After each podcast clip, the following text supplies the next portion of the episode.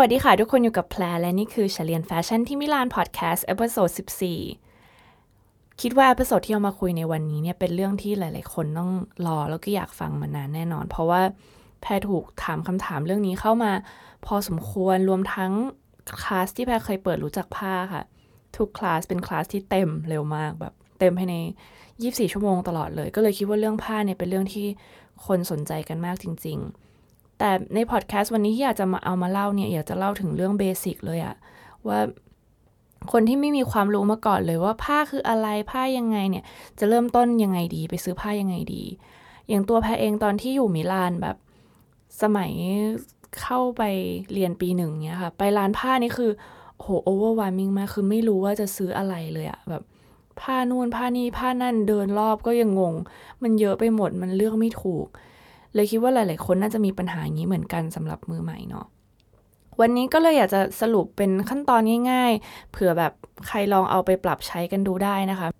ไม่ได้บอกว่าแบบวิธีนี้เป็นวิธีที่ถูกต้องนะคะ ก็เป็นหนึ่งในวิธีการของแพรละกันที่เราเอาไปทำแล้วมันใช้ได้ผล ยังไงก็ลองเอาไปปรับใช้ดูกันได้ค่ะโอเค อย่างแรกเลยเนี่ยก็คือเราต้องรู้ก่อนว่าเราจะไปซื้อผ้าที่ไหน อย่างที่ไทยเนี่ย เราก็แบ่งกันง่าย ๆ เนาะก็คือถ้าอยากได้ผ้ายืดเนี่ย เราก็ต้องไปแถววัดสน สุขสวัสดิ์อย่างเงี้ยค่ะ ถ้าอยากได้ผ้าแบบผ้าทั่ว ๆ ไปก็ไปเออ China World ไปพาหุรัตไปสำเพ็ง หรือว่าใครอยากได้เป็นพวกหนังพลาสติกก็ไปเจริญรัตทีนี้เราก็ได้ไอเดียคร่าวๆแล้วว่า นี่มันเป็นแค่ category ใหญ่ ๆ เนาะจริง ๆ เราก็หาผ้ายืดบางประเภทในพาหุรัตได้เหมือนกัน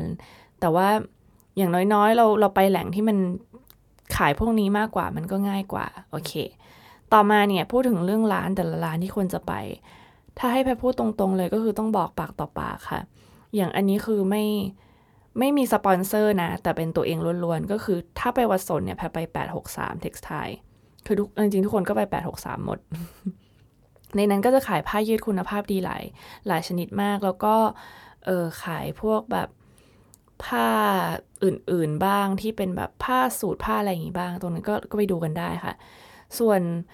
ถ้าไปใช้น้าเวิร์แล้วส่วนใหญ่แพทเดินแรนดอมมากกว่าเลยว่าจะไปร้านไหนอะไรอย่างเงี้ย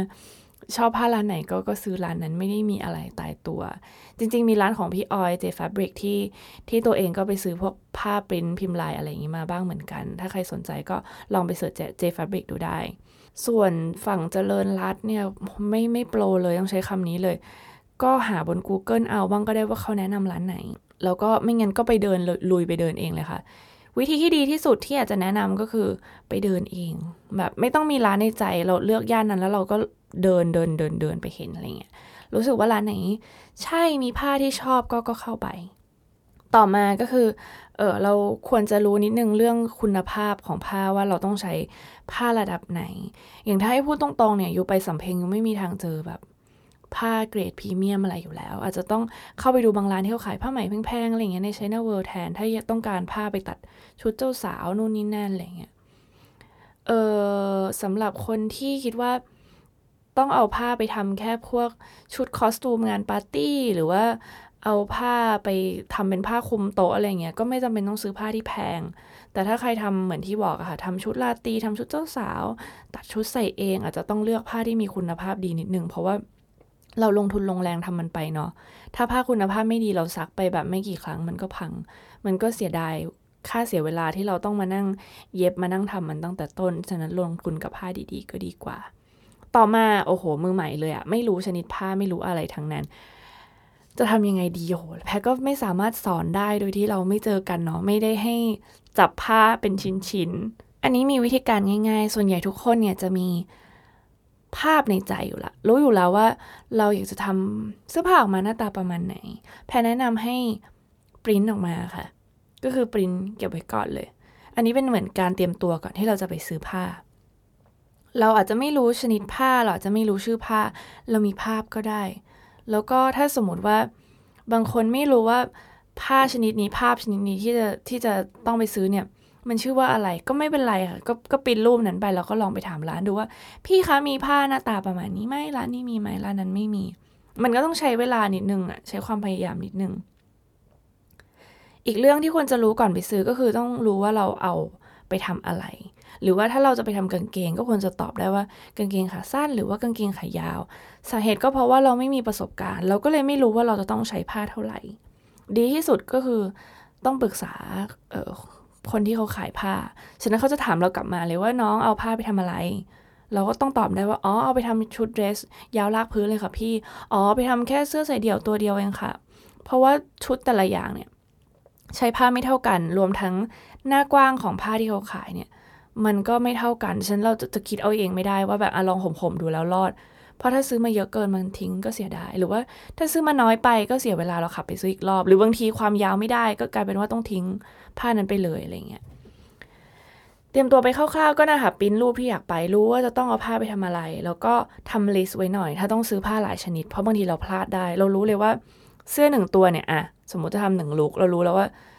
เสื้อยืดเนี่ยเราต้องใช้ผ้าสองชนิดนะ เราต้องทำผ้า rib คอทีหนึ่งแล้วก็เราต้องทำ ผ้ายืดอีกทีหนึ่งถูกไหมก็สองสองชนิดละกางเกงเราต้องใส่เรากางเกงเรามีซับในไหมหรือว่ากระโปรงอย่างเงี้ยไม่มีซับมันก็เป็นผ้าชนิดเดียว ก็ทำลิสต์ไว้เลยว่าสามชนิด เราจะได้ไม่ตกหล่นอะไรไป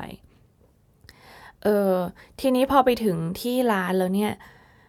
เราขอความช่วยเหลือเขาได้เลย เราไม่เราไม่จำเป็นต้องเกรงใจแบบเดินดุยๆ เพราะส่วนใหญ่ร้าน ร้านผ้าทั้งหมดเนี่ยเขาจะอาสาแบบช่วยอยู่แล้วอะน้องหาผ้าอะไรคะ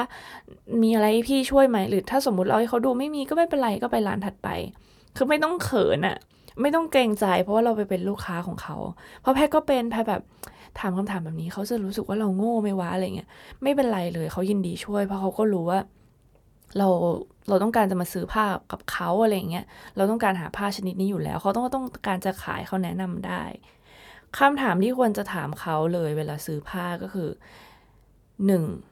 ผ้าอันนี้หน้ากว้างเท่าไหร่ ถึงแม้ว่าเราไม่มีความรู้เรื่องพวกนี้ แต่อย่างน้อยเราควรจะได้รู้ว่าผ้าเนี่ย ชิ้นประมาณไหนเรากะได้ เพราะว่าซัมซัมหาเพราะว่า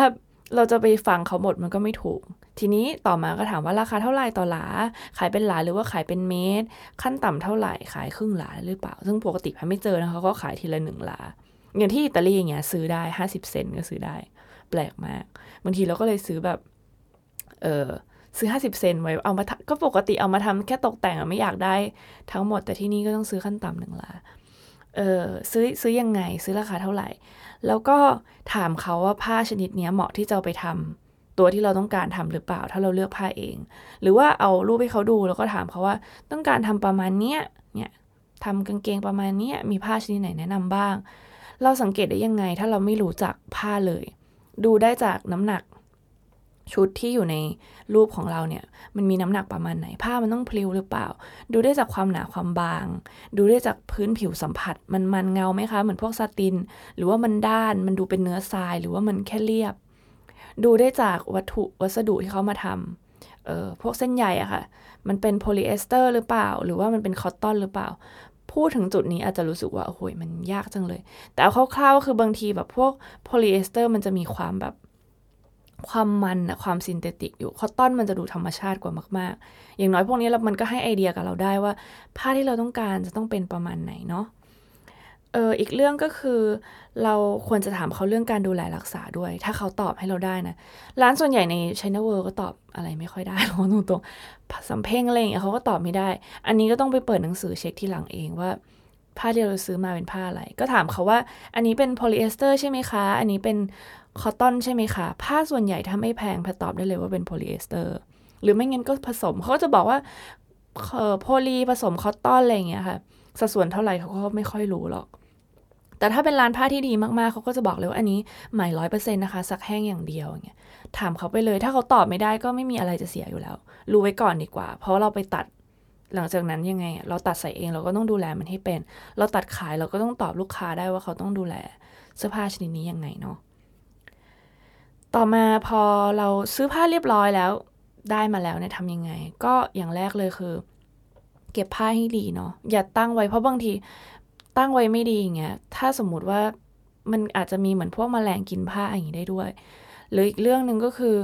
เก็บผ้าไว้แล้วเราก็หามันไม่เจออันนี้อันนี้เป็นเองคือ เยอะอะค่ะ คนที่มีไม่กี่ชิ้นไม่เป็นไร อย่างแพ้เก็บไว้เยอะเก็บโน่นนี่นั่นทีนี้ต้องการหาตัวอย่างมาใช้อีกครั้งก็หาไม่เจอแล้ว ก็เก็บผ้าไว้ให้ดี ไม่งั้นก็ตัดเป็นชิ้นเล็ก ๆ แล้วก็แปะสมุดไว้เก็บไว้ไม่ต้องเน้นความสวยก็ได้เน้นการใช้งาน ถ้าให้ดีเนี่ยก็เขียนราคาเขียนร้านที่ซื้อมาเขียนวันที่ที่ซื้อมาจะได้รู้ว่าซื้อราคานี้วันที่เท่าไหร่ แล้วก็เขียนคร่าวๆก็ได้ว่าเออเราใช้ทำอะไรดีอะไรเงี้ยอันนี้เป็นสิ่งที่แพทสอนในคลาสด้วยแพทก็เลยเอามาแชร์ให้ทุกคนฟัง โอเค สรุปคร่าวๆให้วันนี้อาจจะพูดงงๆนิดนึงเนาะเพราะว่ามันเป็นเรื่องที่เรารู้สึกว่ามันเยอะเหมือนกันอะสรุปให้ก็คืออย่างแรกต้องรู้ก่อนว่าจะไปซื้อผ้าที่ไหนเนาะผ้าหูรัดสำเพ็ง วัดสนหรือว่าจเจริญรัดจะซื้อผ้าอะไรที่ไหนดี อย่างที่สองคือควรจะรู้ว่าผ้าที่เราอยากได้เนี่ย ต้องคุณภาพประมาณไหน ถ้าใช้เอง ถ้าทำชุดแพงๆ ใช้นานๆ ก็ลงทุนกับผ้าที่มีคุณภาพหน่อย ถ้าเอาไปตัดชุดฮาโลวีนปาร์ตี้ก็ไม่ต้องซื้ออะไรแพงมาก ง่าย ๆ ก็พอเพราะว่าเสียดายอย่างนี้นี่ว่าอย่างที่สามก็คือเตรียมตัวก่อนไปซื้อผ้าทำลิสต์ว่าจะต้องซื้อผ้าอะไรบ้าง เอาตัวอย่างไปให้เขาดู หรือว่าเอาตัวอย่างรูปไปให้เขาดู แล้วก็มีในใจว่าจะเอาผ้าชนิดนี้ไปทำอะไร เพื่อที่จะได้สื่อสารกับช่างได้ หรือถ้าใครมีพื้นฐานอยู่แล้วเรื่องแพทเทิร์นแต่ไม่รู้เรื่องผ้าก็น่าจะแปลกตอบได้เลยว่ากี่เมตร ก็ควรจะมีในใจเลยว่า ประมาณกี่เมตร แล้วค่อยไปถามหน้ากว้างเขาดู พอไปถึงที่ร้านผ้าแล้ว ถามร้านขายผ้าขอความช่วยเหลือเขาได้เต็มที่มีคำถามอะไรถามได้หมดเลย เขายินดีจะช่วยเราเสียส่วนใหญ่อยู่แล้ว ถามว่าหน้ากว้างเท่าไหร่ถามว่าขายยังไง ขายราคาเท่าไหร่ เออเอาไปทำอะไรได้บ้าง ชุดที่เราอยากจะทำใช้ผ้าชนิดนี้ดีไหม หรือมีตัวเลือกอื่นที่แนะนำที่ดีกว่า ลองสังเกตลองใช้การสัมผัสดูว่าเรา happy กับมันหรือเปล่า เพราะว่าเรายังไม่มีความรู้มากมายต้องใช้ sense นิดนึงเราก็สุดท้ายพอเราได้ผ้ากลับมาที่บ้านเนี่ยก็ทำ list เก็บไว้นิดนึงแบบเก็บไว้เป็นสต็อก ให้เรียบร้อยให้เราหาเจอเผื่อบางครั้งเราอยากเอา อยากจะตัดผ้าประมาณนี้อีก เราจะได้ไม่ต้องเริ่มต้นจากศูนย์เอารูปไปให้ดูใหม่ เราหยิบผ้าตัวอย่างที่เรามีในมือไปถามช่างได้เนาะ ก็หวังว่าจะให้ไอเดียแล้วก็ให้เคล็ดลับกับเพื่อนๆหลาย ๆ คน ยังไงก็สู้ๆอีกครั้งนะคะสำหรับคนที่ไปซื้อผ้าครั้งแรก หรือว่าครั้งที่สองครั้งที่สามครั้งที่สี่ก็แล้วแต่ มันเป็นอะไรที่ต้องอาศัยประสบการณ์ ยิ่งเราไปบ่อยแค่ไหนเรายิ่ง ไม่กลัวช่างเท่านั้นแล้วไม่กลัวคนขายผ้าเท่านั้น แล้วก็ยิ่งรู้สึกได้มากขึ้นว่าผ้าชนิดไหนแพงชนิดไหนถูก หรือว่าผ้าไหนควรจะไปทำอะไรดี ยังไงก็ขอบคุณที่ฟังเฉลียนแฟชั่นที่มิลานพอดแคสต์แล้วเราเจอกันใหม่ใน EP หน้าค่ะ สวัสดีค่ะ